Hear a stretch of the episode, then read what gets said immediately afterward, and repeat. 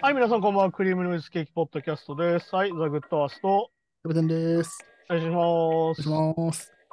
はいはい。気づけばもう5月の終わりぐらいなんですよ、多分ね。これが放まあまあ送される頃には。そうです確かに。もう1早いですね年の半分が終わろうとしていることの恐ろしさを感じてるんだけど。まあ確かに2023年、まあ、毎年言ってるけど、まだ2ヶ月ぐらいの感じですね。うんちょうどだからこれも2年ぐらいって感じだね。ああ、まあそうそうですね。早いですね。そう。いやー、なんかあれなんだよね。なんかニュースとか見てると本当にさ、うん。なんか嫌な話っていうかね、うん。なんかちょっとあ先週も話した暗淡たる気持ちがいっぱいあるなと思ったりもするんだけど、はいはい。なんか最近やって面白かったものはね、うん。なんか私を構成する42枚っていうハッシュタグがあって、うん。はいはい。なんかそこのサイトにアクセスすると、なんだろうな、自分でこうアルバムを選んでって、うんなんか42枚選んでリストにできるみたいなやつがあるんだけど、そうそれを自分でやってみたんだけど、昨日ね。う。うん。あの結構ね、いわゆる俺は、これ選び方自由で、全部同じアーティストとか、うん。同じアーティストのアルバム複数選んでもいいんだけど、うん。一応ね、被らないようにしたんだけどね、はいはい。結構大変で、うん。しかも俺、スマホでやったんだけど、こういちいちスワイプしてやんなきゃいけなくてさ、うん、ああ、あのそのジャケットをね。まあそうですね。そうです。作それがね結構大変で、うん。そう。でもね、結構面白かったね。なんかやっぱ自分が何を聞いてそうなってるかみたいなのを考えるの意外と面白いなと思ってて、うん。なんか、なんだろう、ある意味ルーツミュージックじゃないけどさ、まあそうですね。確かにうん、要は最初っからテクニカルメタルとか聞いてないよなみたいな。に。うん。ああ、まあそうですよね。いわゆる最初っからプログレとか聞かないじゃんみたいな話で、うん。ああ、そうだよね、俺こういうの聞いてたからこうなったんだなみたいなのを改めて感じて、ちうん。ょっと面白かったんだけど、まあ、しかもそうですね。結構、このアルバムとかだと、このアルバムとジャケがセットになって、うん。ちゃんちゃんと聴いてるのって結構だから昔のが多い気がします。まだこう CD で買ってた時代とか。そう、だから俺結構その好きなアーティストの好きになったきっかけのアルバムを選んでるから、うん。結構やっぱ2000年前後のリリースがやっぱ多くて、うん。そう、だからなんだろうな、それこそ俺一番好きなのはナインチネイルズっていうバンドなんだけど、うん。はいはい。なんだろうな、すげえ影響を受けたなと思うのは、フラジャイルってアルバムなんだけど、うん。出会ったアルバムは With Teeth ってアルバムで、その一個後のアルバムで。結果的になんだろうな、それがあったから奥に行く感じっていうか、うん。ことだし、俺もともとその、最初方角だったらグレーとかラルクとかさ、いわうん。ゆるこうビジュアル系みたいなのすげえ聞いてたんだけど、はい。なんかその人たちのラジオとかを聞くようになって、うん。洋楽に行ったっていうか、ああ、まあそっかそっか。まあそうですね。まあ僕も結構そういう感じかもしれないです。そうっていう流れがあって、なんか改めてこうやってずらーって見ると、なんかすげえ聞き方してるなみたいな。うん。そうだから面白かったんだよね。俺、そのニューメタルみたいなのも結構好きでさ、うん。リンプビズキットとかリンキンパークとか好きなんだけど、うん。で、さっき言ったナインチネイルズとかニルバーナとかも好きなわけよ。うん。でもその2つのジャンルってすげえ仲悪いわけね。まあそうですね。でもさ、あの、レイジ・アゲンスター・マシンとかもっとクソみそ言ってるわけよ、リンプビズキットのことね。うん。っていうのを知らないまま普通に聞いてたから、並行でね。うん。なんかそれは面白いなと思ったりとか。あと、知らないで聞いてたら、俺がよく名前を出すフーファイターズのデーブ・グロールが、あれ、このアルバムのデーブ・グロールドラムだったのみたいな。っていうのがあったり、それこそなんだろう、うん42枚選んで、デーブ・グロールが叩いてるアルバムが4枚ぐらいあるみたいな。うん。おーえーっていうことがあったりえ。とか。フーファイターズメイン？えっ、と、ファイターズファイターズじゃないやつもあって、あ、何やってるってこ。あ、だから要はプロディジーだったりとか、クイーンズ・オブ・ストーンエイジだったりとかも叩いてるから、なるほど。だからなんだ、俺が選んでる中で、クイーンズ・オブ・ストーンエイジのデイブ・グロールが叩いてるアルバム、とうん。えっ、と、ソング・フォー・デフってアルバムがあるんだけど、はいはい。それデイブ・グロールだし、お前おおすすめされてきましたね。朝にね。そうあとまあ、フーファイターズは最初の2枚はデイブがドラムだから、うん。それだし、あとまあ当然ニルバーナも入れたし、おーっていうのがあったりとか、あとまあ、うんプロディジーのインベーダー・マスト・ダイっていう結構新しめのアルバム、プロディジーにしては。あのアルバムが俺一番よく聴いてたんだけど、まあうん初期のあの、なんだ、ブリースとか入ってるアルバム結構好きなんだけど、うん。このアルバムもデイブ・グロールのドラムがサンプリングされて作られてて、おーへそう、プロディジーの中で一番聴いたのはこれかなって感じだったり。え。やっぱりデブ・グローブのビートが好きなんですね。あれそうだね。てか、あの人の俺多分スネアの音がすげえ好きなんだよね、多分。うんそう、手数となんかスネアのなんかあの人のトーンのなんか独特な感じっていうか、うん。好きなのかなって感じだし、でも逆に言うとデイブ・グロール以降の US のオルタナって、うん。本当にデーブ・グロールの音が基準になっちゃってる感じも結構強いから、そうそういう傾向もあるかなと思ったりとか。ほど。そそういうのだからるの面白いですね。そうだから変な聞き方してるなと自分でも思ってて、うんなんかニルバーナはなんならベストからだし、うん。うん、ああ、はいい。やリアルタイムじゃないからさ、俺はさ。まあそうですよね。確かに。そうベストから聞き始めたし、俺だからメタリカに関しても、いきなりマスター・オブ・パペッツとかじゃなくて、うん。うんあの S&M っていううんうん。あのシンフォニーメタリカっつってメタリカがオーケストラと組んでやったライブ版があって、ありましたね。あのそれを最初に聞くっていうね。ああ、そっから。そうそっから入ったから、だから逆に言うと俺メタリカってリアルタイムで変えたのってセインタンガーからなのよ。うん。あのその発売されて買うっていうのはね。はいはい。だ逆にそのメタリカがブラックアルバムから叩かれててとか、うん。ロード、リロードもむちゃくそ言われててとか、そこ、まあそうか。そうそういうの知らないまま聞いてるから、うん。あ普通にかっこいいじゃんって聞けるんだけど、うん。当時はめちゃくちゃレビュー悪かったみたいな、うん。そういうのを知れたりとか、ああ、なるほどね。だから逆に言うと今って本当にさ、サブスクだから、本当に年代関係なく聞けるから、うん。それこそなんか当時ディスられてたものっていうのに気づかないまま聞いてる人多いんじゃないかなと思うし、まあそうでしょうね。そうそして多分俺たち世代はね、マジで St. Anger とか好きなんだよね、メタリカのね。うん。まあでもセインタンガーが戦えたりはちゃんと文脈があってみたいな話もすると長いんだけど、まあそうですね。曲はかっこいい気がするんですけどね。僕も好きです、ね。まああれなんだよね、当時要はニューメタルで7弦が流行ったじゃん。いうん、まあそうか。わゆるダウンチューニングがすげえ流行ってる時期に、うん。メタリカはどっちかっていうとダウンチューニング否定派だったんですよ。ああ。いわゆるもともとレギュラーチューニングだし、メタリカって。うんで、まあ、いわゆるそのドロップもやってないしみたいなね。とこだったんだけど、うん。あの、セインタンガーで思いっきり7弦っていうね、思いっきり2音半下げるみたいなことやったから、とか、それでってあるのか。そうお前そういうこと言ってたら何やってんだよって叩かれるみたいな。それこそスネアの音とか、あのアロマ好きって分かりそうですよね。まあだからね、あそこはまさに、まあだからね、わかりやすくラーズ・ウルリヒキモデルのドラムがあの音しか出ないっていうね。うん。まあもうカンカン若カンカンしか言わないっていうそう若干浮いてるんじゃないかぐらいの。あの、あのさ、スネアを再現したドラムっていうのが YouTube にいっぱいあってさ、うん。あの、本当にスネア叩くよりアルミ缶叩いた方が近いんじゃないかみたいな。あ あ、まあそう。確かに確かに。そうだけど、実はあの後、あの、アルミのスネアっていうのがすげえ流行ってさ。だから、アルミのスネアだったりとか、それこそあの、うんコパ、ここ、ほうん、コパーのスネアが実は流行ったりとかしてて、うん。いわゆるその、もともとあるブラスとかそういうのとはまた違ったニュアンスのやつが流行ったりもするの。うん、で変わったんですかね。まあだからあれだよ、多分単純にダウンチューニングだったりとか、いわゆる音がどんどんこう、どんしゃりっていうか、低音が強くなってきて、いわゆるこう、パンチはあるんだけど抜けてほしいみたいなことだと、多分アルミとかの方が、その音が抜けてくる感じはあるから、うん、そういうのはあるのかなと思ったりもするしね。っていうふうに、こうやってその42枚並べてみるとね、うん。あのヒップホップとそのロックの率みたいなの面白かったし、うん。そして今考えると俺一番新しく聴いてる42枚に入れたやつ何かなと思ったら、うん。ああ、ケンドリック・ラマーかみたいなねことは思ったりしたかな。ほど。まあでもね、一番最先端ですよね。でもね、俺あの一番理想のスネアの音ってのがあって、この中に入れてるんだけど、あのレイジー・アゲンスタ・マシンのライブ版の、うん。あのライブ・アット・ザ・グランド・オリンピック・オーディ、オーディウムか。っていうアルバムがあるんだけど、あれのライブ版のね、レイジのスネアがめちゃくちゃかっこいいのよ。もうめちゃくちゃ抜けるし、パワーもあるみたいな感じで、うん。まあこれが本当に1回目の解散ライブなのかっていうね。そうそう、そういうのがあったりして、やっぱスネアはしやっぱ人によって違いますもんね。やっぱね、叩く人と。あそう思うよ。だからなんか、それこそさ、なんか一時期の方角ってすげえパーカッションみたいになったじゃん、スネアが。うん。いわゆるこう、とにかく抜け重視というか、はいはい。で、あの、歌にぶつけないみたいなのが流行ってたけど、うん。なんかやっぱ洋楽のミックスだと前も話したけど、基本歌にぶつけてくるじゃん、まあ重心がね。中心がね。なんかそれが逆に今、日本のロックバンドの曲聴いてると意外とそういうのまた増えてきたから、うん。なんかまあ、流行りっていうか流行がやっぱあるよね。あと、合うジャンルもあるんだろうし。うん。だから逆に言うと、その、なんだろうな、プロディジーのアルバムとかは、本当にそのデイブが叩いてるアルバムに関しては、うん。なんだろう、バンドっぽい音像になるというか、ああ。なんかそういう違いもやっぱり感じたりするから、あとやっぱ俺あれなんだよね、アフターマス好きなんだな。うん。もうエミネム、ドクター・ドレイ、50セントっていうもうアフターマス三三重視みた。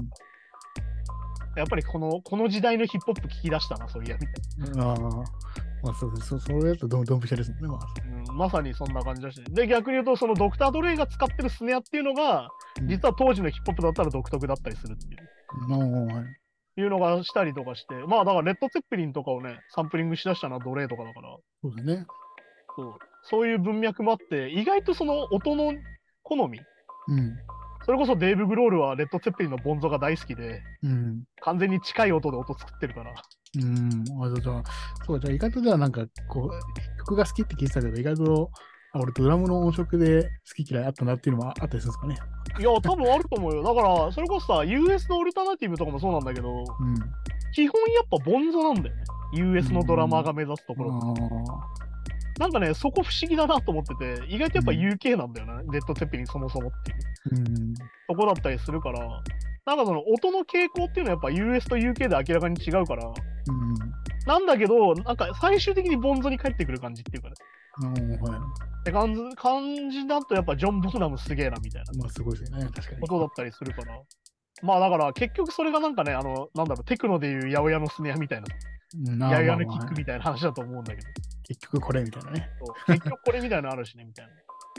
とこだし、俺あとね、邦楽はね、結構女性ボーカルもの好きで、それこそ最初の頃なんだろうな、アニメとか好きだったから、坂本真綾のアルバムとかすげえ聴いてたし、あと2000年入ってたからだと、優中島美嘉とかのソロのアルバムすげえ好きだったしね。うん。そういうのもあるし、はいはいだから、あの、俺一時期乃木坂ハマってたんだけど、あの、中島美嘉の曲書いてる人が結構、乃木坂で書いてたりとかもして、うん。あれはまあソニーつながりだと思うんだけど、まあまあそうですね。作曲家がね。そうっていうつながりもあったりとかして、こうやってなんかこう、なんだろう、天を線でつなぐ面白さみたいな。うん。ああ、確かにね。それもそうですよね。そう。っていうのでね、この企画結構面白いなと思って。確かにまだどんだけいろんなジャンル作ってても、やっぱアーティストの癖って出るから、そうそうそうそうやっぱそれ好きな人にもね、そう届いてるってことあるんでしょそう。そしてやっぱり俺、カニエ・ウエスト好きなんだよなっていうね。うね。ああ。もうあんだけ、あんだけうんざりするんだけど、やっぱカニエ・ウエスト好きだなと思ったりとかね。いや、まあ。いや、曲は全くね、それはもちろん。そう。アホ、アホが作ってるんだけど、やっぱアホの曲好きなんだよな、みたいな。もあるしね。まあ、あと最近ニュースだと、あの、アディダスがイージーを発売再開するっていうのがニュースになってて、うんおお、そうなんですね。おまあでもこれも結構権利的にはえぐい話ですわ。お。ああ、別にカニエ、カニエが特許持ってないんだよね、多分ね。そうそうそういうことそういうこと商品商品として、ただ単に。だから要はカニエには、なんだろう、3割も入らないみたいな感じで売られるっぽくて。なるほど。なんかこれはでもある意味、企業的な搾取構造としては何も変わってないんじゃないかって思っちゃったりするんで。うん、まあなんかね、まあだから最近見た、あの、この、ポッドキャストでも話したエアっていうさ、マイケル・ジョーダンが契約する話で、はい。あの最後に出てくるのは、ジョーダンのお母さんが、うんジョーダンっていう靴が売れたら、ジョーダン本人にもお金入るようにしてくれっていうのね。うん。でこれがあの時初めてなんだよね。まあそうですね。ってことは、やっぱりもともとそういうのなかったってことなんだよね、企業体系として。うん。ってことでね、やっぱりだから、やっぱりその、作ってる人のイメージ、いわゆるブランドってやっぱイメージを売ってるわけじゃん。うん。なんだけど、その本人に実はお金入ってないんだよねってことがすごい多い。まあだから、スポンサードだから、そそその一試合一試合のお金とかね、そんぐらいのもんでしょうね。っていう風になっちゃってたっていうのが、やっぱその当時からあったわけだから。うん。まあだから、カニエがこうやってね、まあ本当にやらかし続けてこうなってるわけだけど、うん。まあ、カニエの思想が入ってないイージーがもう出てくるっていうね。うんまあ、なんか、あ、もうなんだろう、アッシュのアッシュみたいな。うん、まあだからもしかしたら、だから、カニエあんま好きじゃないけど、カニエの影響を受けたアーティストもたくさんこれからね。まあ、いると思うよ。だってやっぱり、カニエが変えたのは確かだからね。うん。まあだってさ、やっぱドレイクなんて今までいなかったじゃんみたいな話だからさ、多分、うん。カニエがいなかったら多分。そうですね。確かに確かに。まあ、そうそれこそ、あの、カニエのなんか音音声サンプリングして、うんそ。れを AI に歌わせるみたいな。ああ、今やってるやつね。なんかやってるのがあるから、だから、ではこの42枚とかあるじゃないですか。うん。わかんわかんないですけど、まあ、ももうちょっと先になるんでしょうけど、うん。これをもとに、あなたの好きな オリジナル曲作りますよとか、ああ、で全然ありそうだよ。なんかね、だからデブ・グロードっぽい、その癖のドラムに、みたいな、うん。こういうラップが入ってみたいな、なんかね。まあだからあれだよね、今言われてんのは、あの、俺いろいろ聞いてみたんだよ、その AI のやつさ。うん。あれ、ドレイクだけやたらクオリティ高いの。うん、ああ、だからね、真似しやすいのかもしれない。ああ、まあ、マンブル系がそうなのかな。うん。なんかね、リアーナとかあんだけど、リアーナはね、やっぱね、下手になるんだよ、本人より。うん。あ、要は。癖しかないから、逆に言うと。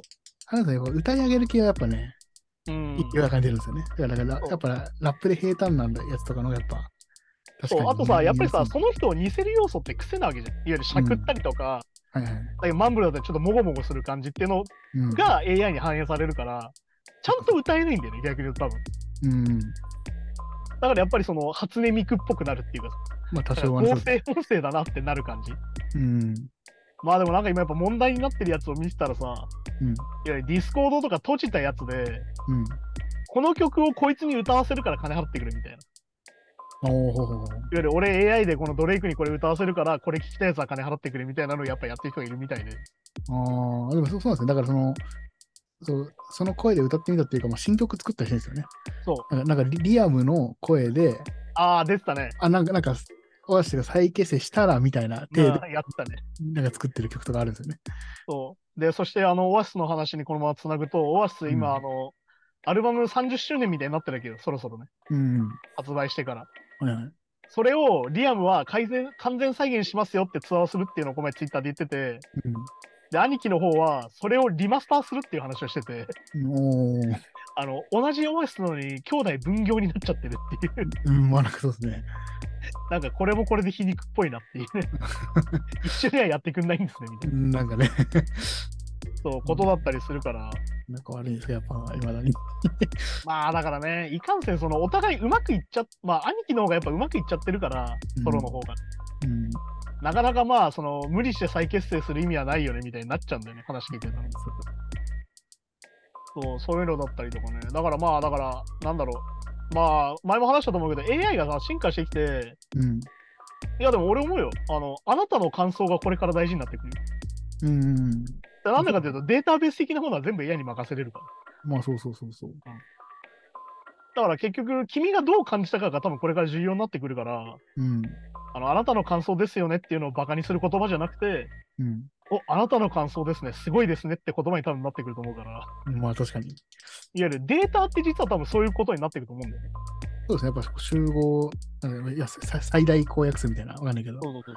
そういうのがやっぱ一番正義とされる世界ですもんね。確かにね。うんだから逆に言うと個人的な体験とか感想がこれから重要になってくると俺は思うから、うん。なんかそこは逆に気に食らないで素直に、なんだろう、体験して感想を言うのは大事かなと思うんだけど。うん。だからそうですね。だからそう考えたらまあ AI に、まあ負けないって言ったらあれですけど、まあやっぱりこう、AI が出てくる中でも表現していくには、こう、やっぱ自分が何好きかっていうのを知るのも大事かもしれない AI 的に自分が逆にね。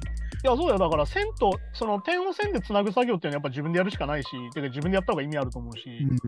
あとまあ何度も言うように、その体験っていうのは自分しかないわけだから、うん。ね、例えばその16曲のライブを聴いて、俺は2曲目でお腹が痛くなったとかね、うん。ああ、そうそう っていうのはそう。自分にしかないわけだから。そうそう。あとまあ、こういうきっかけで好きになったとかね。そう。だからその、なんだろうな、要素っていうのは必ずその人を形成してるから、うん。だから同じ人っていうのはまあそもそもいないから、うん、そうそうそう。なんかそこは大事になるんじゃないかなっていうのを、なんかその最近のそのチャット GPT の話とか、うん。AI の話を聞いてると思うかなって思うよね、それはね。そうですね。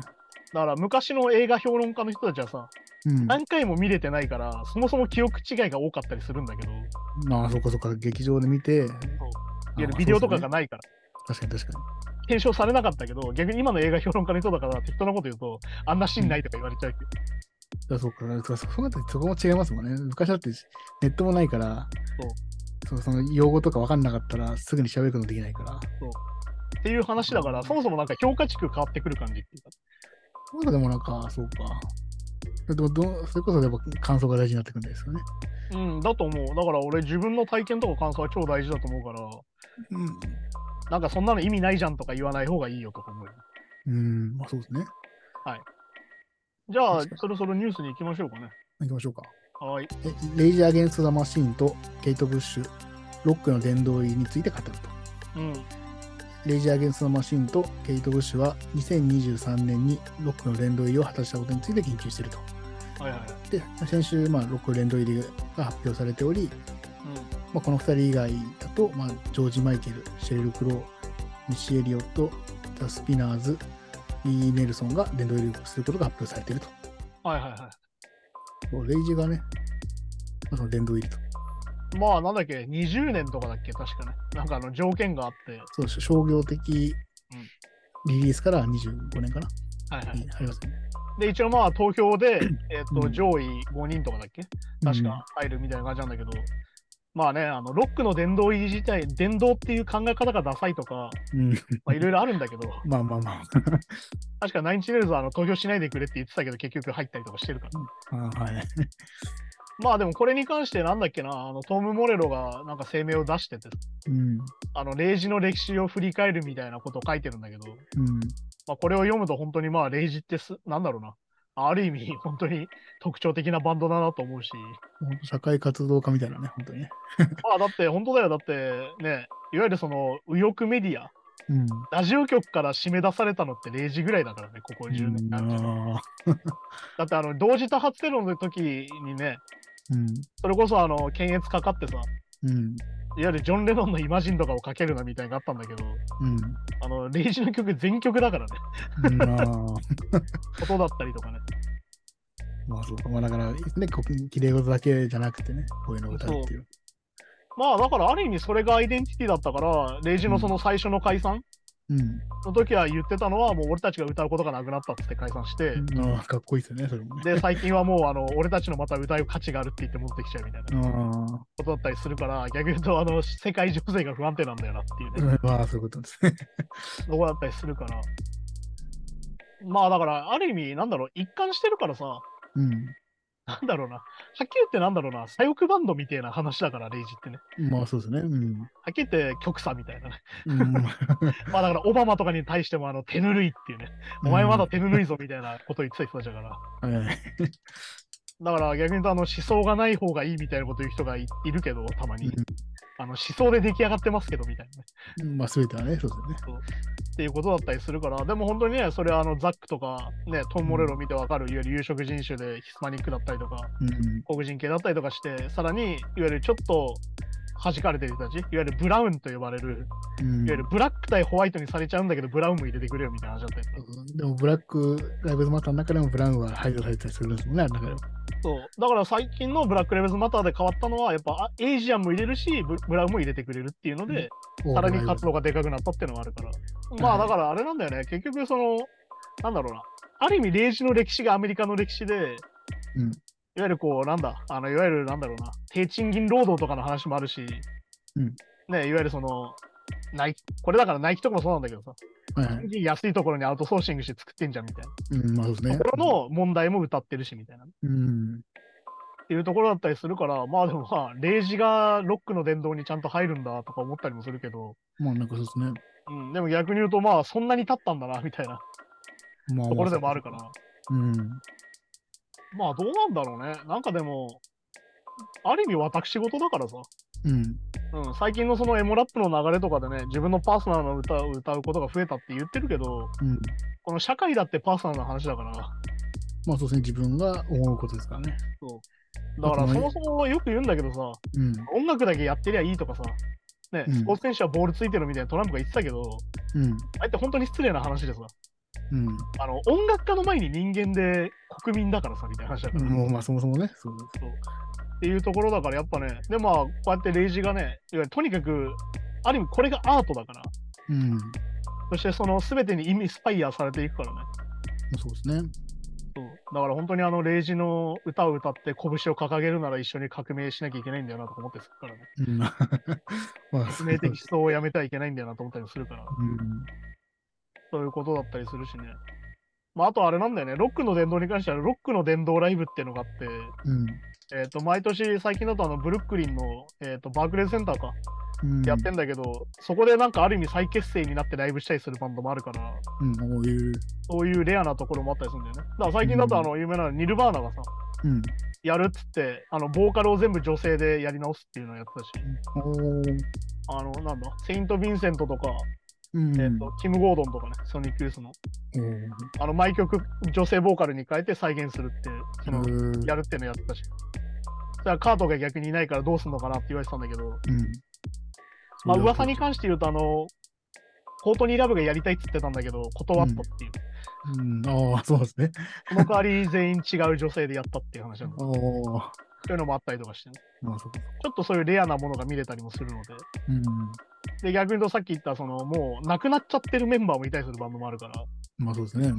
それをどうするのかなって思ったりもするのもあるっていううんところだったりもあるんで、まあなんか俺的には別に嫌いなイベントじゃないかなっていううんうん。ことですかね。まあでも本当にね、まあでもそれこそね、もう最近あのヒップホップも入るようになっちゃったから、まあまあ、確かに。もうエミネムも入ったし、うん今年だってミミッシー・エリオット入ってるしみたいな話でね。うん。ロックの伝統って何かねとは思ったりもするんだけど、まあまあ、そうそんな感じかね。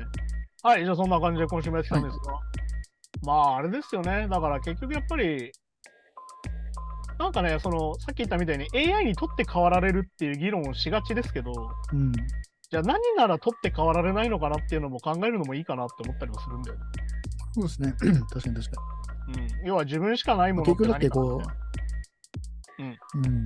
結局スマホとかでできた、あそうそうスマホ出る前からか、まあそれこそパソコンとかでできた頃にうん仕事なくなるとか言われてたんだろうけど、まあ結局ね、形変えて残ったりとか。そう、なんかその、全ねしますからねくなくなるってことは実はなくてみたいな話でね。うん。まあだからね、あの、えぐい話だけすればさ、あの人間の方が時給安いみたいな話もあるわけだけど、だからね、そのまあ、その労働力って考えたら、ちょっと結構しシビアなっていうかね、そうそうそう、話ではあるんだけど、いわことはあるんだけど。ゆるそのアートの部門、まあその AI で絵描いたりも最近問題になってるけど、いろいろ。うん。結局だからそこは変わられない部分もあるんじゃないかなと思うし、結局なんか俺は AI っていうのは結局道具にしかなんないかなって気もするから、そうそう、結局だからうまく使ってって、うん。やる感じになるんでしょうね、多分。そう、だから完全に AI になるってことはないんじゃないかなと俺も思ってるから、うん。まあそれも改めて考える必要があるんだろうなと思うけどね。まあ、AI の進化次第ですけどね。